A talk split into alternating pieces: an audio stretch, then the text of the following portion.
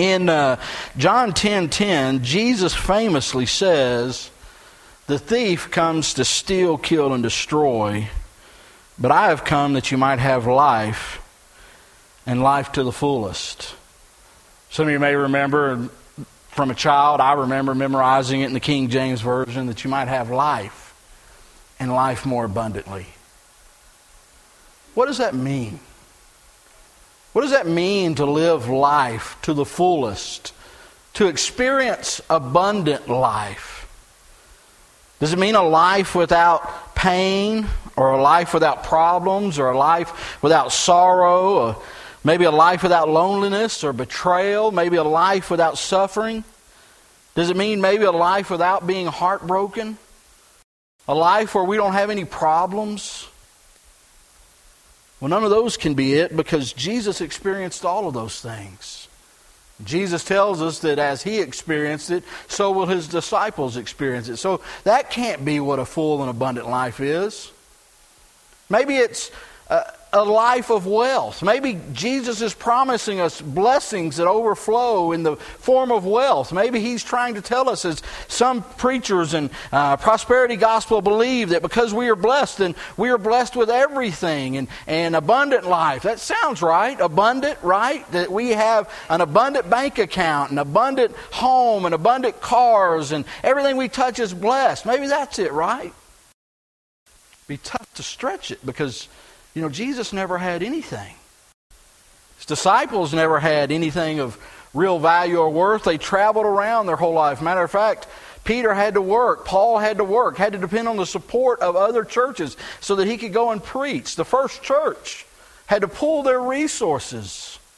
Can't be wealth, financial gain. Maybe abundant life means eternal life. Maybe, maybe he was just saying that I have come that you might have life and have life more eternal.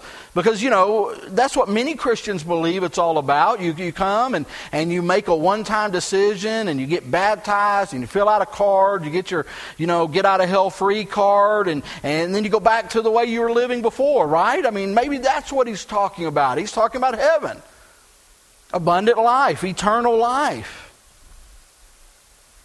Well, he might be talking about heaven.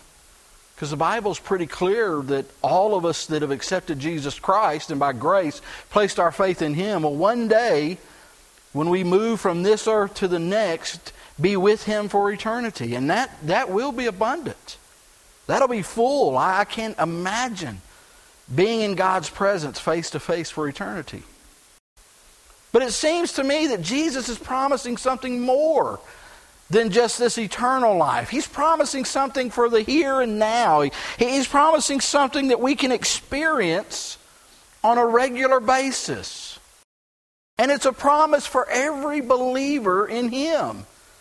And so, if that's the case this morning, and we have a tough time trying to define it, then, then my question to you is are you experiencing it? When people talk about abundant living, when people talk about a full life, life to its fullest, is that the way your life is working? Because, see, I think what Jesus was trying to get at, what Jesus is trying to tell us this morning, is that it's possible for every believer in Him, even in this sinful, fallen, messed up world, to experience, maybe just in moments, what it was like before sin what creation was really created for. To be in an intimate relationship with the Creator, to have intimacy with Him and nothing stopping that. But also to experience a life on earth the way God had it planned to experience marriage the way God put it together, to experience relationships the way God promised, to put to experience life together in community the way God says we are to, called to do. That's what fullness of life is. That's what abundance is. It's a life of grace and mercy and love and forgiveness, but it's also a life of power and a life of purpose. And you see what I'm afraid is so many believers settle for so much less than what God has for us. See, there's this false narrative, especially in the North American community, that, that the Bible and that Christianity is just there to try to give us a set of rules to keep us from having fun or to keep us in line. And, and that cannot be further from the truth. You see, what Jesus is talking about is abundant life. What the Bible is talking about is that He is trying to help us experience all that God has to offer in every area of our lives. To experience a full marriage, a, a full friendship, a, what it means to live in community, to experience abundance with Him See, the Bible is not a list of rules of what not to do, it's a guide. It's there to protect us. This was written to protect us from the pitfalls and the problems of sin that always evolve. It's written to guide us and help us to experience all that God has for us this life and life to the fullest. Is there suffering? Yes. Is there struggle? Yes. Is there pain? Yes. Is there difficulty? Yes. But it's in those times, as, as we saw in that video, it's in those times that God steps up and helps us understand how life is still full. You see, it's this fullness of life that Paul has been talking about in Ephesians. This experiencing all there is with God. Because you see, if all you're getting out of your faith is a hope that one day you're going to heaven, then you're missing out on the majority of what Jesus came to give us. See, Paul has told us that we have been given so much in Christ. In Ephesians, he's been telling us who we are in Christ and how God sees us and all the blessings that we've been given and all the things that God has bestowed upon us. But here in chapter 4, where we are now, he's begun to tell us that for us to begin to claim some of those promises, it requires action on our behalf. You see, you and I have to do something. You can't just come to church and say, Well, I'm claiming that promise. It requires behavior on your part. You can't just come to church and sing the song and hope that it rubs off on you. You have to do something. And Paul's been explaining that. Listen how he explains it from where we've been the last couple of weeks. In, in, verse 20. You, however, did not come to know Christ that way. Surely you heard him and were taught of him in accordance with the truth that is in Jesus. For you were taught in with regards to your former way of life to put off your old self which is being corrupted by its deceitful desires, and to be made new in the attitude of your mind. It starts, we've talked about it, starts in your heart, it starts in your mind, it starts with your decision making. That's where the transformation begins. And to put on a new self, created to be like God in true righteousness and holiness. See what he's trying to say is for us to experience this fullness, for us to really claim this abundant life that God has for us. We have got to put off the old nature and put on the new. We have got to begin to claim the promise of who God said we can be and match up who we are in our everyday life and who God says we are. Because it's when we match those two things up that we begin to experience fullness and abundance and experience all that Christ has for us. You see, these actions is putting on, putting off. That doesn't make us saved. Too many people think that, well, if I, if I use this as a checklist and I do this and this and this, then I will be saved. No, only Jesus can save you. But we do these things because we are saved. And you see, you can't do them. You won't be able to follow any of these things that Paul gives us in just a moment if you're not motivated from the heart to do it. Because you see, if you're trying to do it in your own power, if you're trying to do it because you think it makes you look spiritual or it makes you look good or, or because it's going to help you, all you're going to find is frustration, not fullness. You'll find a, a set of legalistic rules and you'll never experience the freedom that God has for you. And so, as we look at this, and we really started last week, Paul is giving some very practical things. Very practical things that we can actually do in our own lives to put off that old nature and put on our new nature. And these things that he's listing, and, and, you know, we started last week in verse 25, and I'll read it for you. It says, Therefore, each of you must put off falsehood and speak truthfully to his neighbor. We spent the whole week there last week. And he's not talking about lying, he's talking about being honest. You see, the word there, that pseudo is the word in Greek. He's saying you need to put off this pretend, put off this fake mask that you wear. You got one mask you wear at church and one mask you wear at home and one mask you wear at church and one mask you wear at school. He said you got to put it down. And especially at church, we need to be genuine and open and honest and allow others to see who we are. When we hurt, we need to let people know we hurt. When we struggle, we need to let people know that we struggle so that they can come up beside us and encourage us. He says, be truthful. You want to experience abundant life, then you need to pull off all of those things that you think you're presenting that you really aren't. And be honest and be genuine. Let your yes be your yes and your no, your no is the way Jesus said it. And now Paul's about to list three other things that we can put off and put on. And, and each of these three things, are, you could spend a whole Sunday. I, I, could go through, matter of fact, a couple of Sundays on each of them, and we have talked about some of them before. But I, I'm not going to do that this morning. What I'm going to do is I'm just going to kind of go through them. Because I want to get eh, really to something that gets overlooked in this passage that I think is the key to abundant life, that I believe is the key to you experiencing fullness. These things help. These things of putting on and putting off, they get you to the point where you start to become more like Jesus. But these three principles that Paul slips in here that so many times get overlooked, I think are the key to helping you walk it out when you leave here this morning. So I'm going to go over the, the put on, put off stuff, and hopefully the Holy Spirit, if you're struggling with one of these areas, He'll speak to you about it this morning. But I'm not going to spend a whole lot of time there because I really want you to see the things that I think are important in the key. And so let, let's read, starting verse 26, and you've got it in your little order of service there if you're following along in your Bible. He says, In your anger, do not sin, and do not let the sun go down while you're still angry. Do not give the devil a foothold, for he who has been stealing must steal no longer, but must work, doing something useful with his hands, that he may have something to share with those in need. Verse 29 Do not let any unwholesome talk come out of your mouth, but only that which is helpful for building up others according to their needs, that it may benefit those who listen. And do not grieve the Holy Spirit of God, with whom you have been sealed for the day of redemption.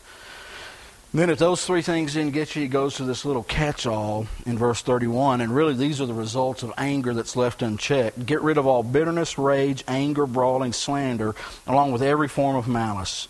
Be kind and compassionate to one another, forgiving each other, just as Christ forgave you. Now, the first one's pretty obvious. It's right there in verse 26. It jumps out. But the problem is, depending on your translation, it kind of sounds confusing. He says, in your anger. Matter of fact, in the King James, it says, be angry. In some translations, it's translated that we're supposed to be angry. So I, sometimes it confuses us. Is God telling us to be angry or not be angry? But he says, in your anger, do not let it become sin. Well, you see, the first thing I want you to learn to put on and put off is to put off uncontrolled anger and put on righteous indignation. Now, that sounds like a big word, but it's not really a big word. You see, the confusion happens because there's two words for anger in the Greek language, and all we have is one word. We just have anger here. And so he uses two words for anger in verse 26, but in 27, but really they're two separate words. You see, the first word he uses there when he says you need to be angry is a word for conviction. It is a deep seated conviction that we have in our heart. It is a righteous indignation. It is what happens supposedly and should in our hearts when we see injustice in the world, when we see things happen that, that are not good, when we see things happen that are ungodly. It should drive us to this righteous anger. The same word used to describe what Jesus felt when he overturned the tables of the money changers. Remember when he walked into the temple and the money changers had made his house into a house of money making and he walked in and he got angry and he overturned the tables? That was righteous indignation. The same word used to describe Jesus' feelings when the Pharisees came. And remember on the Sabbath, he had healed the boy, the little boy that had the withered hand. He healed it. And the, the Pharisees came and they rebuked him because he did it on the Sabbath. And it says, Jesus get angry. That word there is righteous indignation. You see, what Paul is reminding us is you should get angry. There are times when you get angry. The problem is, what we get angry about is never okay. You see, selfish anger, self righteous anger, revenge anger is always a sin.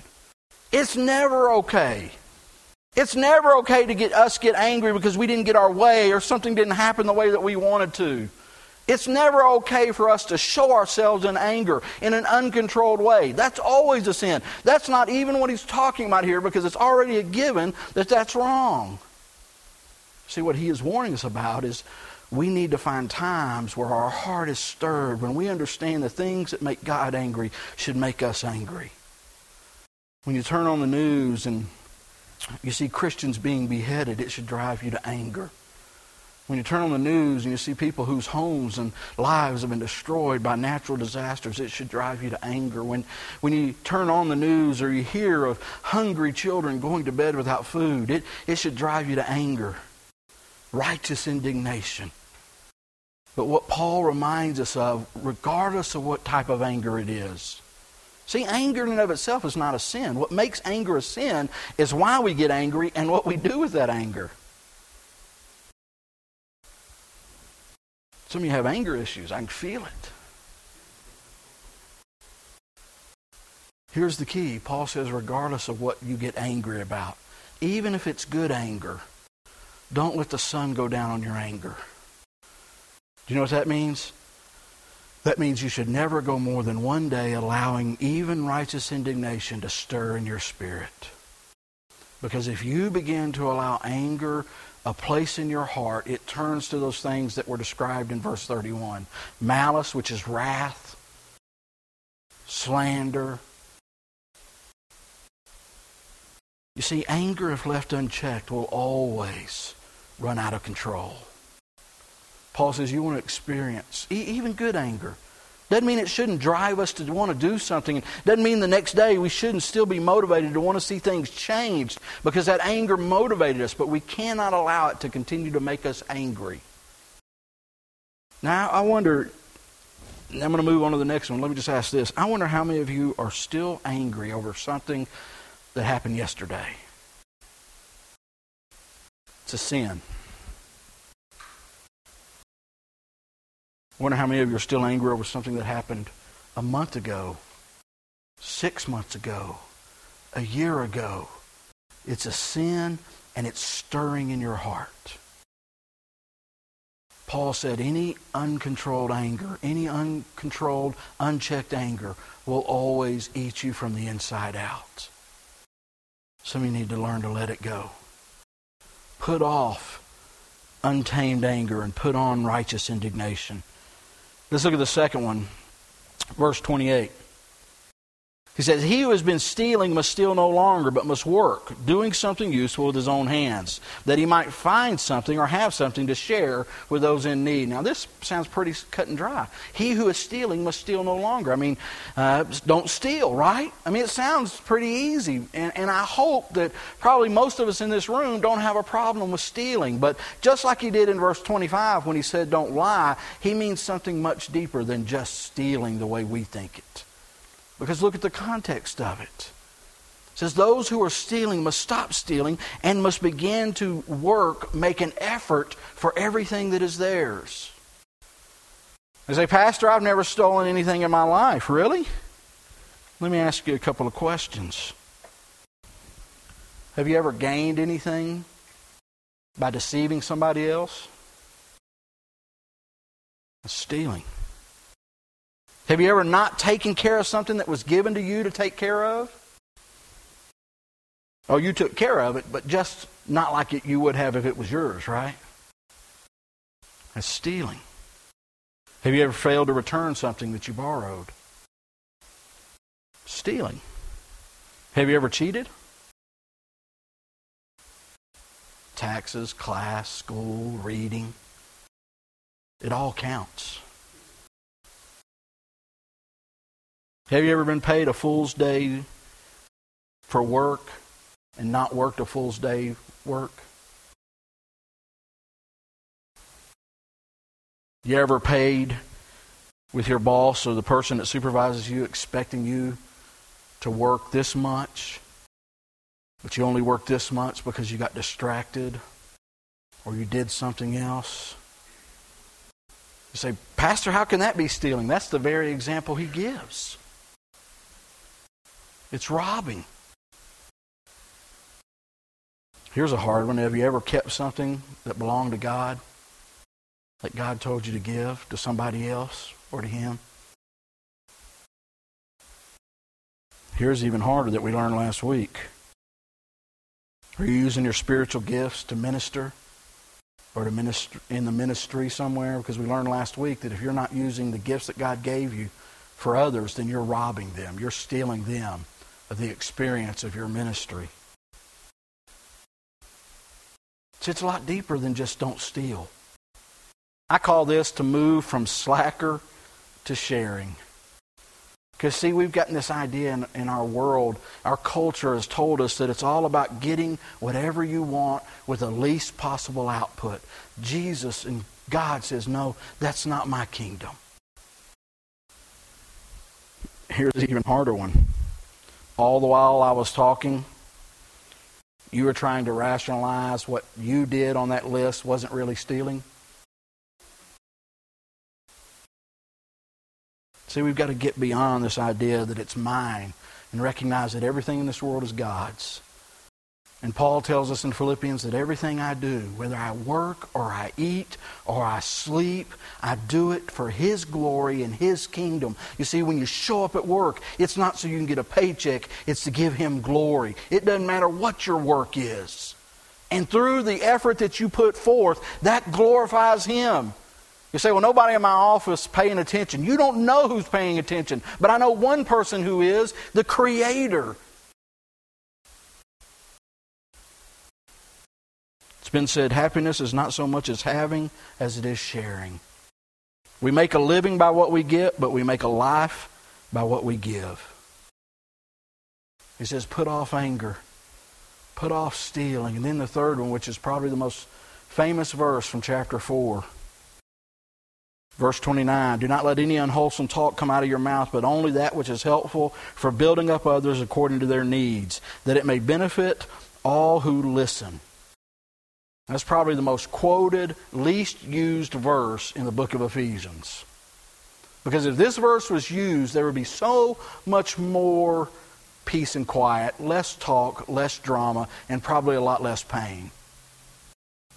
I don't have to explain it. Don't let any unwholesome talk. The word there is actually coarse. The word in the Greek is a word that describes something that is rotten used to describe like rotten fruit. He says, Don't let anything that brings death, that is rotten, come out of your mouth, but only that which brings life, which is uplifting. You, you, want to experience fullness of life? You get rid of your anger. You begin to trust that God is in control and give Him everything that you can. Why? So that you can share and give it to others. And then you get rid of unwholesome talk. Get rid of words that manipulate others, words that manipulate even through flattery. Get rid of words that are coarse, words that are cursing. See, our language today has become such that it doesn't even shock us anymore. It's amazing to me when I go around my kids to the high school. Go and be around high school students at a football game or a basketball. I mean, the words that they use, and it doesn't even bother them, and even at the middle school. And, and you have to understand if they're using those there, then they're using them other places. Had a preacher early on always told me, How can you determine what's coarse? And coarse means not, not appropriate. How can you tell what's coarse language or what's curse words? He said, Use the grandma test. If it's not something you'd say around your grandma, then you probably shouldn't be saying it around your friends. If you'd be embarrassed to go tell that joke to your grandmother, then you probably don't need to tell that joke. If you'd be embarrassed using those words with your grandma sitting next to you, then you probably shouldn't be using those words. It says, put off all unwholesome talk words that wound, words that hurt, those careless words. You know what I'm talking about? Those things that we lose our temper and say. And once they're out there, we wish we could grab them back, but we can't because the hurt's already there. You say, How can you stop that? Tame your tongue, James says. Gossip. See, what he's telling us is our words should be encouraging and intentional and healing. They should bring life. They should always bring restoration to people. That when we speak into people's lives, we need to make sure that we are speaking life, not rottenness. See, experiencing this fullness of life, all of these things, these three things, really four with last week, they all deal with our day to day interaction with others, those at church and those at home and those in society. And all of them, for you to want to change, you can't just say, I'm going to watch my language. You can't just say, I'm going to stop stealing and show up at work and work hard all week.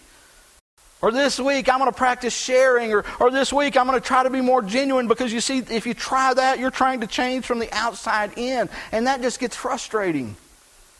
But this morning, if you're honest with the Holy Spirit and you said, God, I need to change, I want to experience fullness, I want to experience abundance, then I promise you the Holy Spirit will begin to prick your heart and convict your heart when those coarse words come out, when you begin to slack off, when you begin to not share, when you begin to lie, when you begin to steal. Those things become evident in your spirit because the Holy Spirit begins to speak to you. Then Paul adds that little catch all at the end that we need to trade all of those vices for virtue. Really, I said before, that's anger unleashed. But you see, I, I think what Paul wants us to see, and, and I'm almost done, is so much more than a list just to check off just to put on and off. Just, you know, we do that sometimes with the armor of God, and we're going to talk about that later. And I used to have teenagers in my student ministry and college ministry that had a list, and they would go and check off. You know, I'm putting on the belt of peace, and I'm putting on the shoes, and, you know, and they would go through all of those things. And sometimes those things help us. But Christianity is more than a list of, of 10 do's and 2 don'ts. See, it's much deeper and it, has so much more depth. And sometimes we just take that to the base common denominator, and people leave with their notes from Sunday, and it's got, I need to do these three things don't lie, don't steal, don't cheat, right? It's so much more than that. And what Paul is saying here is don't get lost in those things. Recognize that they're there. Let the Holy Spirit speak to your heart. But there's three things that he mentioned that, that we kind of looked over that I think are more important than any of those things. And I think they'll help you experience fullness of life. If you go back up and you look in verse 27, he just kind of throws it in there when he's talking about anger. He says, Do not give the devil a foothold. And while he's talking about unreserved anger here, that truth is true for any unrepented sin. Any sin that you've allowed to linger in your life, any sin that you've allowed to uh, rationalize or justify that you still allow a place in your heart, the Bible says you're giving the devil a foothold. The word there for foothold is the Greek word topo, which is where we get topography. It's a beachfront.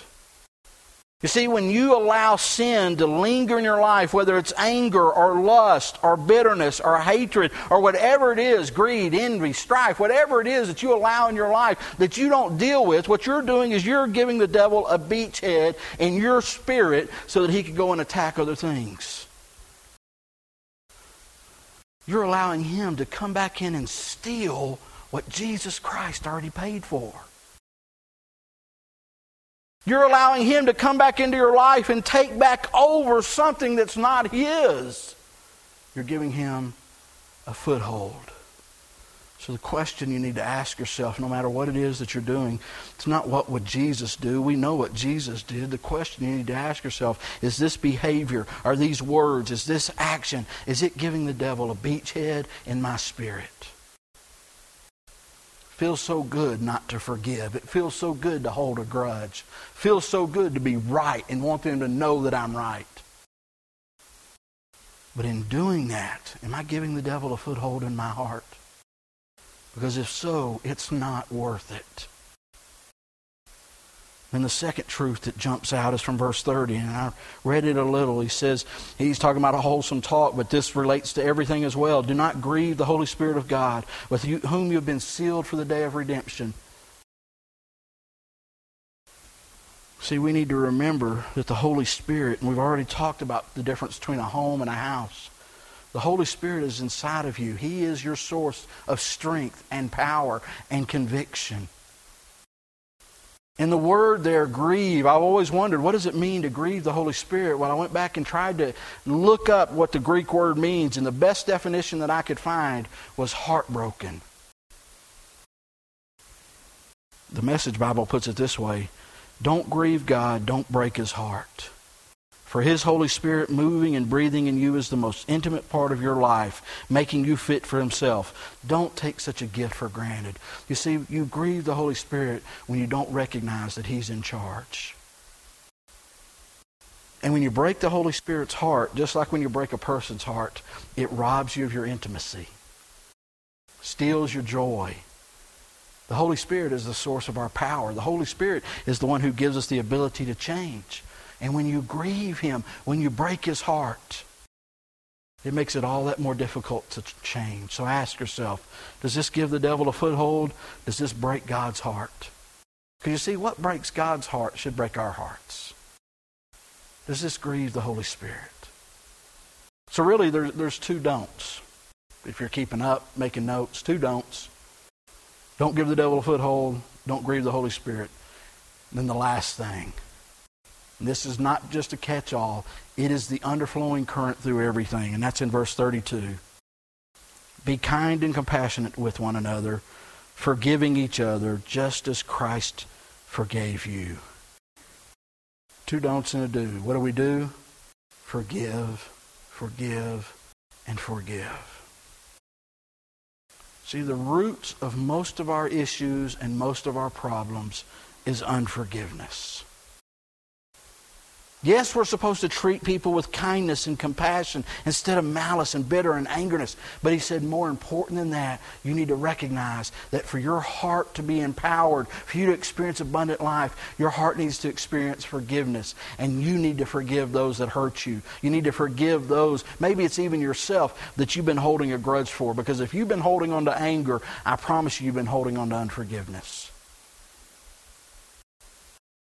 You've been robbing somebody. If you all those things I used to describe, I promise you it's an issue of unforgiveness. Unwholesome talk coming out of your mouth, I promise you it's a it's you not recognizing that you're forgiven and you've got to forgive others. How often do we forgive? Paul made it even more difficult. He didn't just didn't say forgive, he said forgive the same way God forgave you. How much does God forgive you? All the time. Every time. See, if you want to experience abundant life, yes, you need to put off and you need to put on. But it's more than just some spiritual concept, it's a reality to walk in every day. But it requires you doing something, it requires you stepping up and claiming that promise. I was watching an interview this week the families of some of those that have been killed in Syria, Iraq by ISIS. I saw one of the interviews with the family of one of the young men, the Coptic Christians from Egypt that were killed on the beach in that video in Libya, and I don't recommend you watch it if you haven't seen it. But I will tell you that something that the national media did not tell you and did not show you is almost every one of those 20 men that were on the beach before they were beheaded said something like, Jesus is Lord or Jesus is my Lord. But I was watching this interview of one of those young men's families, and his mother was sitting there and she was holding up a picture of him.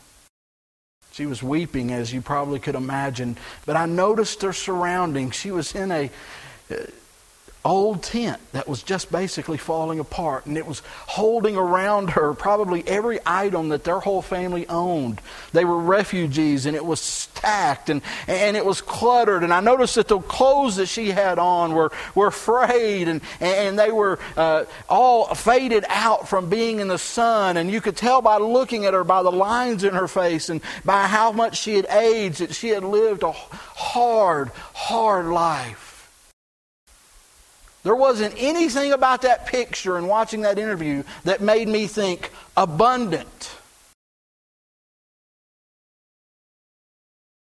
But then she was asked if you could say one thing to those men that killed your son, what would you say?